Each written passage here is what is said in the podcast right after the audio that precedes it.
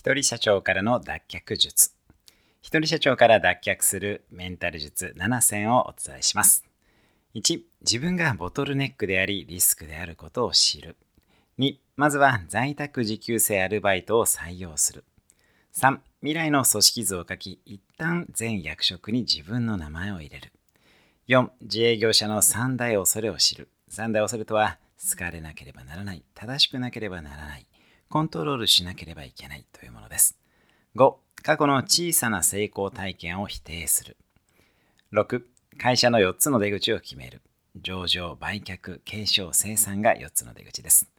7、社長を雇っているビジネスオーナーから学んでいく。詳しくは動画でも解説をしています。ぜひご覧ください。それではまた。